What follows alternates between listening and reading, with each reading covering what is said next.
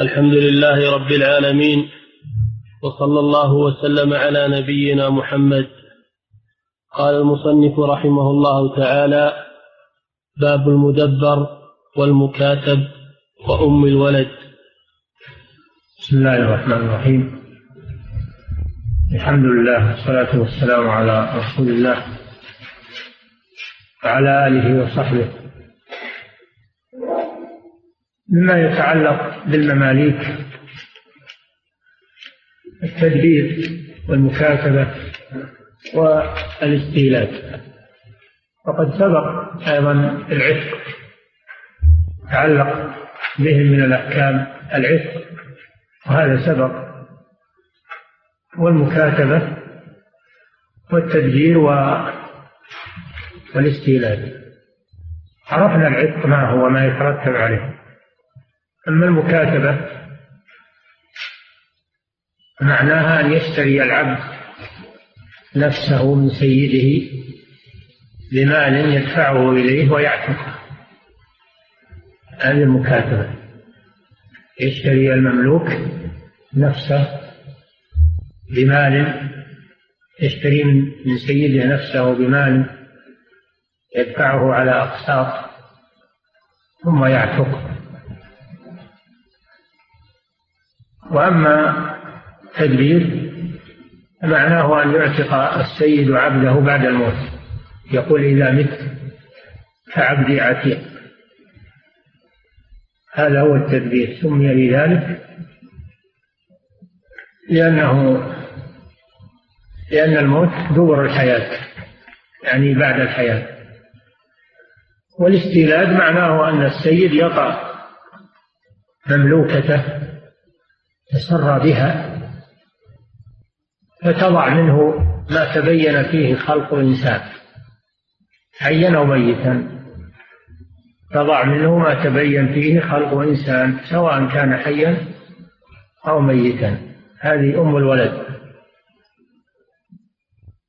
وحكمها يأتي أنها تبقى في ملك سيدها إلى أن يموت. فإذا مات فإنها تعتق.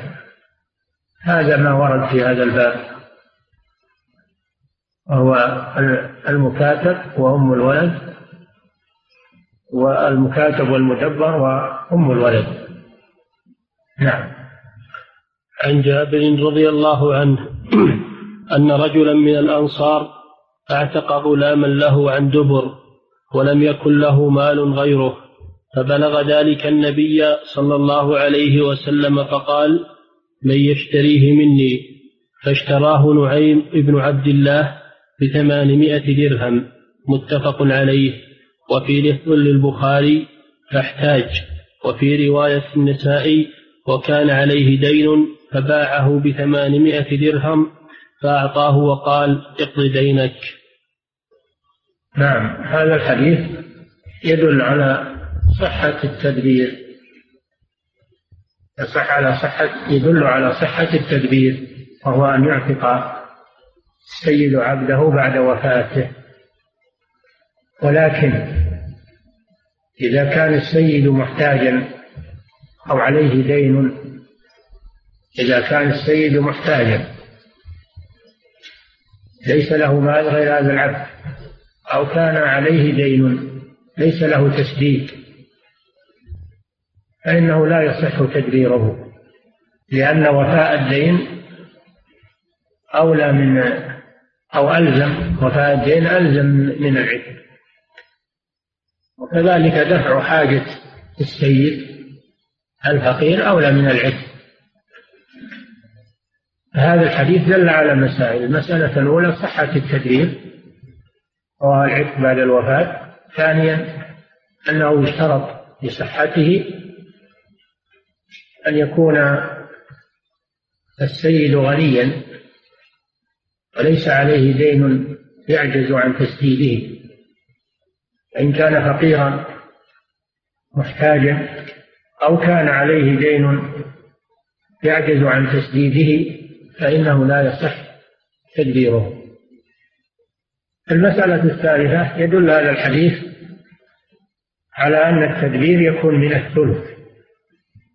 يكون من الثلث لأنه وصية بعد الموت. وما كان وصية بعد الموت فإنه يشترط أن يكون من الثلث ولا يخرج من رأس المال بل يخرج من الثلث. إن وسعه الثلث أخرج وإن لم يسعه أخرج منه بقدره وعتق منه بقدره. هذا ما يدل عليه هذا الحديث. نعم. وعن عمرو بن شعيب عن أبيه عن جده عن النبي صلى الله عليه وسلم قال المكاتب عبد ما بقي عليه من مكاتبته درهم. أخرجه أبو داود بإسناد حسن وأصله عند أحمد والثلاثة وصححه الحاكم. نعم عرفنا الكتابة أنها بيع بيع السيد عبده نفسه بمال يؤديه على أقساط ثم يعتق. وأصلها في القرآن. قال الله سبحانه والذين يبتغون الكتابة والذين يبتغون الكتاب مما ملكت أيمانكم فكاتبوهم إن علمتم فيهم خيرا. الذين يبتغون الكتاب أن يشترون أنفسهم منكم بمال يدفعونه لكم ويعتقون فكاتبوهم. إن علمتم فيهم خيرا. والأمر هنا ما ليس للوجوب الأمر هنا للاستحباب. لأن العبد لأن السيد بالخيار إن شاء كاتب وإن شاء لم يكاتب. لأن العقود لا بد أن تكون عن تراضي. لا بد أن تكون العقود عن تراضي والكتابة عقد بيع فلا بد من التراضي فقوله كاتبوهم هذا للاستحباب. إن علمتم فيهم خيرا أي صلاحا أنهم إذا عتقوا يكونوا أهل صلاح وأهل استقامة لأن هذا فيه إعانة لهم على الخير الحرية تعينهم على عبادة الله وعلى نفع أنفسهم ونفع المسلمين. فإذا علم السيد من عبده أنه أن الكتابة فيها صلاح له فإنه يستحب له أن يجيبه إذا طلب منه ذلك. وإن علم خلاف ذلك إن علم منه شرا وأنه إذا عتق سيكون ذلك شرا عليه أو على الناس. فإنه لا يجيبه إلى الكتابة. من باب سد الذرائع المفضية إلى الفساد. وقوله إن علمتم فيهم خيرا يفهم منه أنه إذا علم منه الشر علم منه فسادا إذا عتق فإنه لا لا يكاتبه ولا يجيبه. لأن الوسائل لها حكم الغايات. وفي هذا الحديث أن المكاتب يبقى قنا يعني مملوكا ما بقي عليه درهم من دين الكتابة أنه لا يعتق إلا إذا سدد دين الكتابة. فما دام عليه منها شيء فإنه باق في الرق. المكاتب عبد ما بقي عليه درهم يعني ولو كان قليلا. نعم. أعيد الحديث. وعن عمرو بن شعيب عن أبيه عن جده عن النبي صلى الله عليه وسلم قال المكاتب عبد ما بقي عليه من مكاتبته درهم. إي نعم. أنه لا يعتق إلا إذا أدى ما عليه من دين الكتابة. والكتابة عقد جائز. الكتابه عقد جائز ليست لازمة فللسيد أن يتراجع. ولما لم يسدد المملوك ما لم يسدد المملوك له أن يتراجع. والعبد أيضا له أن يتراجع. ولهذا قالوا له أن يعجز أن يعجز نفسه. له أن يتراجع. فعقد الكتابة ليس ملزما للطرفين وإنما هو عقد جائز. وهو باق في العبودية إلى أن يسدد ما عليه من الدين دين الكتاب. نعم. وعن أم سلمة رضي الله عنها قالت قال رسول الله صلى الله عليه وسلم إذا كان لإحداكن مكاتب وكان عنده ما يؤدي فلتحتجب منه رواه أحمد والأربعة وصححه الترمذي. هذا الحديث فيه مسألتان. المسألة الأولى فيه أن المرأة إذا كان لها عبد فإنه يكون من محارمها لا تحتجب منه. وذلك في قوله تعالى ولا يبدين زينتهن إلا لبعولتهن أو آبائهن إلى قوله أو ما ملكت أيمانهن. فلا فالمرأة لا تحتجب عن مملوكها لأنه من محارمها ما دامت تملكه. وهذا الحديث هذه المسألة الأولى.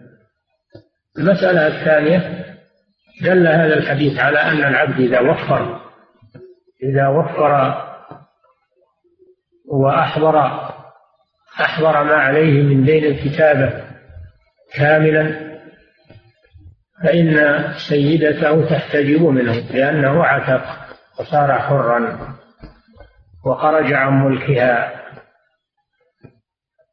إذا أحضر ما عليه من الدين ولو لم يسلمه فإنه يكون حرا ويكون أجنبيا من سيدته. فتحتجب منه ولها أن تتزوجه بعد عدته هذا ما يدل عليه هذا الحديث. نعم. وعن ابن عباس رضي الله تعالى عنهما أن النبي صلى الله عليه وسلم قال يودى المكاتب بقدر ما عتق منه دية الحر وبقدر ما رق منه دية العبد. رواه أحمد وأبو داود والنسائي. هذا الحديث فيه مسألة من مسائل المكاتب وهي ما إذا جني عليه فقتل وهو مكاتب فإن كان قد أدى شيئا من دين الكتابة فإنه يعتق منه بقدر ما أدى ويبقى عبدا بقدر ما بقي عليه من دين الكتابة فيكون مبعضا. بعضه حر وبعضه رقيق. هذا هو المبعض. فإذا جني عليه وقتل وهو قد أدى بعض دين الكتابة فإنه يكون يعتق منه بقدر ما أدى الربع أو الخمس أو العشر أو السدس أو النصف بقدر ما أدى يعتق ويبقى رقيقا منه بقدر ما بقي عليه من الدين فيكون مبعضا. كيف تكون ديته؟ تكون ديته على قدر ما فيه من الحرية والرفق. فيودى دية حر ودية رقيق بالأقساط. فإذا كان نصفه حر مثلا ونصفه رقيق فيكون على الجاني نصف دية حر ونصف قيمة العبد لأن دية العبد قيمته. دية العبد قيمته بالغة ما بلغت إذا كان كله مملوكا فديته قيمته. لكن هذا ليس خالصا بعضه حر وبعضه رقيق. تتجزأ الدية عليه بقدر ذلك. فيودى بقدر ما فيه من الحرية حر وبقدر ما فيه من الرقيق من قيمة الرقيق نعم. وعن عمرو بن الحارث أخي جويرية أم المؤمنين رضي الله عنهما قال ما ترك رسول الله صلى الله عليه وسلم عند موته درهما ولا دينارا ولا عبدا ولا أمة ولا شيئا إلا بغلته البيضاء وسلاحه وأرضا جعلها صدقة. رواه البخاري. هذا الحديث يدل على ما كان عليه رسول الله صلى الله عليه وسلم من تركه للدنيا ومتاعها وأن ما جاءه من المال ينفقه في سبيل الله عز وجل وعلى المحتاجين ولم يكن يجمع المال ويضخم الأرصدة لأنه لا يريد الدنيا إنما يريد الآخرة. وقال صلى الله عليه وسلم آه نحن معاشر الأنبياء لا نورث. ما تركناه صدقة. وفي الحديث إن الأنبياء لم يورثوا دينارا ولا درهما وإنما ورثوا العلم. فهذه سيرة الأنبياء عليهم الصلاة والسلام لأنهم جاءوا لدعوة البشرية إلى الله سبحانه وتعالى وهداية الخلق إلى الله. ولم يكن همهم الدنيا وإنما همهم دعوة الناس إلى الخير والجهاد في سبيل الله عز وجل ونصرة دين الله. وأيضا هم يشتغلون بالعبادة في أنفسهم. كان صلى الله عليه وسلم يقوم على قدميه حتى تفطرتا من طول القيام وكان لا يدع قيام الليل. حتى ولو كان مريضا فإنه كان يصلي وهو جالس. ولو كان مسافرا فإنه كان يتنفل ويتهجد على راحلته أينما توجهت به. فهو يشتغل بعمل الآخرة لنفسه وللمسلمين ولا يشتغل بأمور الدنيا وتنمية الدنيا إلا بقدر ما يعينه على طاعة الله عز وجل. هذه سيرة الأنبياء عليهم الصلاة والسلام ولا سيما خاتمهم وإمامهم نبينا محمد صلى الله عليه وسلم. أروي عنه أم المؤمنين جويرية بنت الحارث رضي الله عنها أنه مات ولم يترك دينارا. الدينار هو النقد من الذهب ولا درهما وهو النقد من الفضة. لم يترك دينارا ولا درهما ولا عبدا ولا أمة. كان يملك صلى الله عليه وسلم المماليك لكن يعتقه. وروي أنه أعتق ثلاثة وستين أو, أو ثلاثا وستين رقبة بقدر سنين عمره عليه الصلاة والسلام. أعتق ثلاثا وستين رقبة. فكان يعتق. المماليك تقربا إلى الله سبحانه وتعالى. ما ترك دينارا ولا درهما ولا عبدا ولا أمة إلا بغلته. البغلة هي ما تولد بين الفرس والحمار. هذا هو البغل. البغل ما, ما تولد بين الفرس والحمار. بغلته البيضاء التي كان يركبها ويجاهد عليها وسلاحه عليه الصلاة والسلام. وتوفي ودرعه درعه هو ما يلبس في الحرب. درعه من الحديد. كان مرهونا عند يهودي بطعام اشتراه لأهله. وأرضا كان قد أوقفها. هذه الأرض هي أرض بني النظير. أرض بني النظير في المدينة. لما أجلاهم أعطاه الله أرضهم وما أفاء الله على رسوله منهم يعني من بني النظير من اليهود فما أوجفتم عليه من خير ولا ركاب ولكن الله يسلط رسله على من يشاء. الله على كل شيء قدير. فأعطاه الله أرض بني النظير ولم يبقها على ملكه عليه الصلاة والسلام. وهي مما أعطاه الله له وأحلها له. لم يبقها على ملكه بل أوقفها على المحتاجين من المسلمين.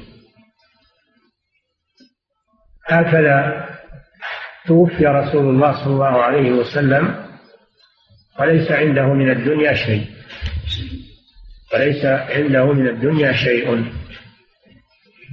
هذه حالته عليه الصلاة والسلام. وكان يجوع ويشبع يجوع تارة ويشبع تارة ويتعب وينصب مع أصحابه ويمشي ويركب في الغزو كواحد منهم لا يتميز عليهم بشيء عليه الصلاة والسلام.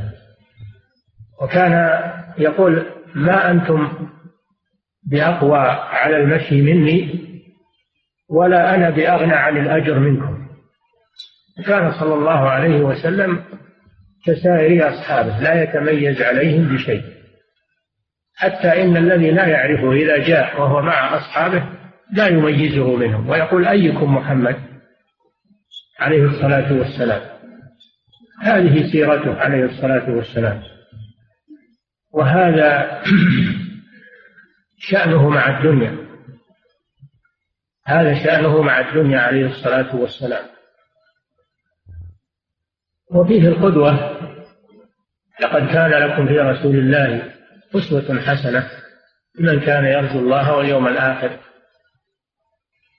فينبغي للمسلم أن لا يعلق همه بالدنيا وقلبه بالدنيا ويصرف حياته وعمره للدنيا لجمعها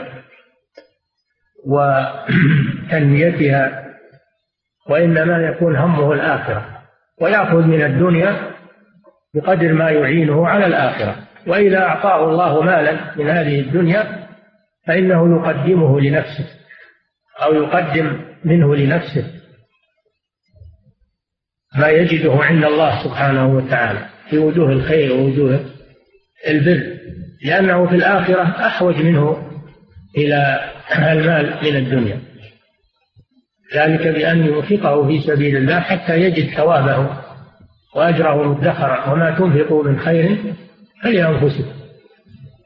وما تنفقوا من خير تجدوه عند الله. هو خيرا وأعظم أجرا فينبغي للمسلم أن يقتدي بالرسول صلى الله عليه وسلم. ولم يلحق بالرسول صلى الله عليه وسلم. لم يلحق بالرسول أحد في الأعمال الصالحة. ولكن يقتدي به بحسب الإمكان. لقد كان لكم في رسول الله أسوة حسنة لمن كان يرجو الله واليوم الآخر وذكر الله كثيرا. فيكون قلب المؤمن معلقا بالآخرة وهمه الآخرة ولا يهتم بالدنيا. وإن جاءه شيء منها فهو من رزق الله يستعين به على طاعة الله ويقدم منه لآخرته. لأنه في الآخرة أحوج إلى الحسنات وإلى الصدقات وإلى الطاعات. وأما هذه الدنيا فالإنسان يعبر فيها ولو كان يجوع ويشبع أحيانا الدنيا تمشي تمضي على ما هي عليه. لكن الآخرة لا الآخرة ما يمشي الإنسان فيها إلا بعمل صالح. وإن لم يكن معه عمل صالح أخطأ وخسر. أما الدنيا لو لم يكن معه دنيا فإنه يعيش في هذه الدنيا. يرزقه الله. ما من دابة في الأرض إلا على الله رزقها. يرزقه الله ما يعيش به. والدنيا أمرها سهل. جاءت أو أو أو ذهبت. إلا أنها إذا جاءت فهي فتنة. فعلى المسلم أنه يعرف الدنيا ويعرف الآخرة. وهذا رسول الله صلى الله عليه وسلم أفضل الخلق. خرج من الدنيا وليس عنده منها شيء. مع مع عظم ما يأتيه من الأموال من المغانم ومن الفيء ولو أراد لانقلبت له الجبال ذهبا. لو أراد ورغب في الدنيا فتحولت له الجبال ذهبا. ولكنه آثر أن يجوع يوما ويشبع يوما ويعيش على هذه الحالة عليه الصلاة والسلام. نعم. وعن ابن عباس قال قال رسول الله صلى الله عليه وسلم أيما أمة ولدت من سيدها فهي حرة بعد موته. أخرجه ابن ماجه والحاكم بإسناد ضعيف ورجح جماعة وقفه على عمر رضي الله عنه. يمكن تسأل وتقول ما علاقة هذا الحديث حديث جويرية في باب العتق؟ ما علاقته؟ نقول علاقته أنه ما, ما كان يملك عبدا ولا أمة بمعنى أنه يعتق عليه الصلاة والسلام. فقد سمعتم أنه أعتق ثلاثا وستين رقبة. عليه الصلاة والسلام. كان يعتق. ففيه الترغيب في العتق وهذه هي المناسبة لهذا الباب. نعم أعد الحديث. وعن ابن عباس قال قال رسول الله صلى الله عليه وسلم أيما أمة ولدت من سيدها فهي حرة بعد موته. أخرجه ابن ماجه والحاكم بإسناد ضعيف. ورجح جماعة وقفه على عمر رضي الله عنه. نعم هذا الحديث في أم الولد وأم الولد هي التي تسرى بها سيدها فولدت منه ما تبين فيه خلق إنسان حيا كان أو ميتا. فإذا ولدت منه فإنها تكون أم ولد.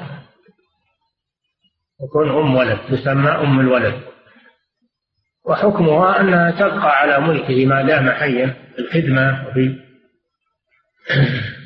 وفي التسري. فإذا مات فإنها تعتق من جميع ماله. تعتق من جميع ماله لأنه أصبح عفقها معلقا على الموت. معلقا على الموت. ولا يجوز له بيعها. ولا هبتها بل تبقى على ملكه بدون أن يتصرف فيها ببيع أو هبة أو نقل ملك. فإذا ما فإذا ما مات عتق بخلاف المدبر فقد مر بكم أنه يجوز بيعه. المدبر يجوز بيعه لأن حكمه حكم الوصية. والوصية للإنسان أنه يرجع عنها ويبيعها ما دام حيا. فالمدبر مثل الوصية يجوز بيعه بخلاف أم الولد. فأم الولد لا يجوز بيعها وهذا قول جماهير أهل العلم أنها لا يجوز بيعها وإنما تبقى على ملك سيدها الخدمة و... ومل... و... والتسري بها وتأجيرها إذا أراد أن يؤجرها له ذلك لأنه يملك رقبتها ومنفعتها. إلى أن يموت فتعتق عليه وتكون من جميع ماله. نعم أعد الحديث. وعن ابن عباس قال وعن ابن عباس قال قال رسول الله صلى الله عليه وسلم أيما أمة ولدت من سيدها. أيما أمة يعني كل هذا بمعنى كل أمة. ولدت من سيدها ولدت مولودا. ولدت ما تبين فيه خلق الإنسان سواء كان حيا أو ميتا. نعم. فهي فهي حرة بعد موته. فهي حرة بعد موته. أما في حياته فإنها مملوكة له. حكمها حكم المماليك إلا في نقل الملك. لا يجوز له أن ينقل الملك فيها. نعم. أخرجه ابن ماجه والحاكم بإسناد ضعيف ورجح جماعة وقته على عمر رضي الله عنه. يعني يكون من كلام عمر ورفعه إلى النبي صلى الله عليه وسلم ضعيف. ولكن عمل الصحابة على هذا. عمل الصحابة على هذا. جمهورهم أو أكثرهم. نعم. وعن سهل بن حنيف رضي الله عنه. أن رسول الله صلى الله عليه وسلم قال من أعان مجاهدا في سبيل الله أو غارما في عسرته أو مكاتبا في رقبته أظله الله يوم لا ظل إلا ظله رواه أحمد صححه الحاكم. هذا الحديث فيه فضل إعانة المحتاجين. إعانة المحتاجين. من أعان مجاهدا في سبيل الله. أعانه بأن وفر له السلاح ووفر له النفقة في سبيل الله وخلفه في أهله بخير. من جهز غازيا فقد غزا. فمن أعان مجاهدا على الجهاد في سبيل الله بأن وفر له متطلبات الجهاد أو أو أعان مكاتبا. أعان مكاتبا وهذا هو محل الشاهد من الحديث للباب. فدل على استحباب إعانة المكاتب على أداء دين الكتابة لأن هذا فيه إعانة على الحرية. إعانة على الحرية ورفع الرق عنه. فهو مقصد عظيم فمن أعان مكاتبا على أداء كتابته حتى يعتق وهذا مأخوذ من قوله تعالى وآتوهم من مال الله الذي آتاكم يعني أعينوهم والمكاتب من أصناف من تدفع لهم الزكاة. قال تعالى إنما الصدقات للفقراء والمساكين والعاملين عليها والمؤلفة قلوبهم وفي الرقاب. المراد بالرقاب المكاتبون فإعانتهم من الزكاة أمر جائز شرعا حتى يؤدوا يعني لهم حق في الزكاة من جملة الأصناف الثمانية. أو أعان غارما هذا هو الثالث أعان غارما. والغارم هو المدين. الغارم هو المدين الذي لحقته غرامة استدان ولم يستطع التسديد فهذا يعان من الزكاة ويدخل في الغارمين في قوله تعالى والغارمين وهو من أصناف أهل الزكاة. الغارم على قسمين غارم لنفسه وهو الفقير المدين وغارم لغيره وهو المصلح بين ذات البين ويتحمل مالا لأجل الإصلاح بين الناس فهذا غارم لغيره. هذا يعطى ولو كان غنيا يعطى من الزكاة ولو كان غنيا. تشجيعا له على الإصلاح. وأما الغارم لنفسه وهو المدين المعسر فهذا لا يعطى إلا إذا كان فقيرا.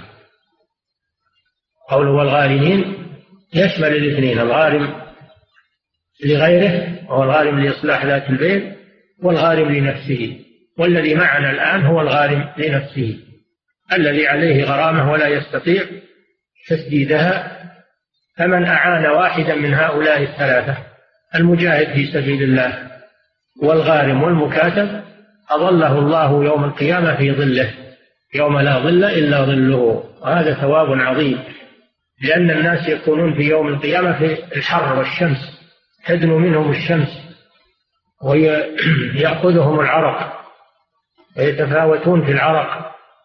منهم من يلجمه الغرق الجامع لشدة الحر فأصحاب هذه الأعمال الصالحة يكونون في ظل يوم القيامة ولا يحسون بهذا الحر لا يحسون بهذا الحر وفي الحديث سبعة يظلهم الله في ظله. يوم لا ظل إلا ظله. إمام عادل وشاب نشأ في طاعة الله ورجل دعته امرأة ذات منصب وجمال فقال إني أخاف الله. ورجل قلبه معلق بالمساجد ورجلان تحابا في الله اجتمعا عليه وتفرقا عليه. ورجل أنفق تصدق بصدقة فأخفاها حتى لا تعلم شماله ما تنفق يمينه. هؤلاء يظلهم الله يوم القيامة في في ظله. والناس في الحر الشديد والشمس في المحشر. نعم. فهذا فيه الترغيب على على إعانة المكاتبين على تسديد ديونهم حتى يعتقوا. وهذا مذكور في القرآن. فكاتبوهم إن علمتم فيهم خيرا وآتوهم من مال الله الذي آتاكم. وفي قوله تعالى وفي الرقاب نعم. كتاب الجامع. كتاب الجامع يعني أحاديث الأحكام انتهت. وأراد رحمه الله من عادة المؤلفين أنهم يجعلون كتابا جامعا جامعا لأنواع من أنواع العلوم. لا يختص لا تختص بباب معين وإنما تكون أحاديث في مواضيع مختلفة. هذا هو الجامع. الكتاب هو ما يجمع أبوابا والباب ما يجمع فصولا والفصول ما تجمع مسائل. هذه من آه، اصطلاحات المصنفين. والغرض من هذا تسهيل القراءة على طالب العلم لأن الكتاب لو كان كله من أوله إلى آخره متواصل مل الإنسان. لكن إذا كان مفصلا إلى كتب وإلى أبواب وإلى فصول وإلى مسائل فهذا مما يسهل عليه القراءة. مثل المسافر. المسافر إذا كان الطريق فيه علامات تدل على ما على ما قطع وعلى ما بقي فإن هذا يسهل عليه السير في الطريق. أما إذا كان يسير ولا يدري ما الذي قطعه وما الذي بقي فإنه يسأم. فإنه يسأم من التعب. كذلك القارئ. إذا كان الكتاب كله من أوله إلى آخره ليس فيه آه تفصيل فإنه يسأم من قراءته. وتتداخل عليه العلوم. لكن إذا فصل هذا التفصيل كان ذلك أشجع للقارئ وأريح له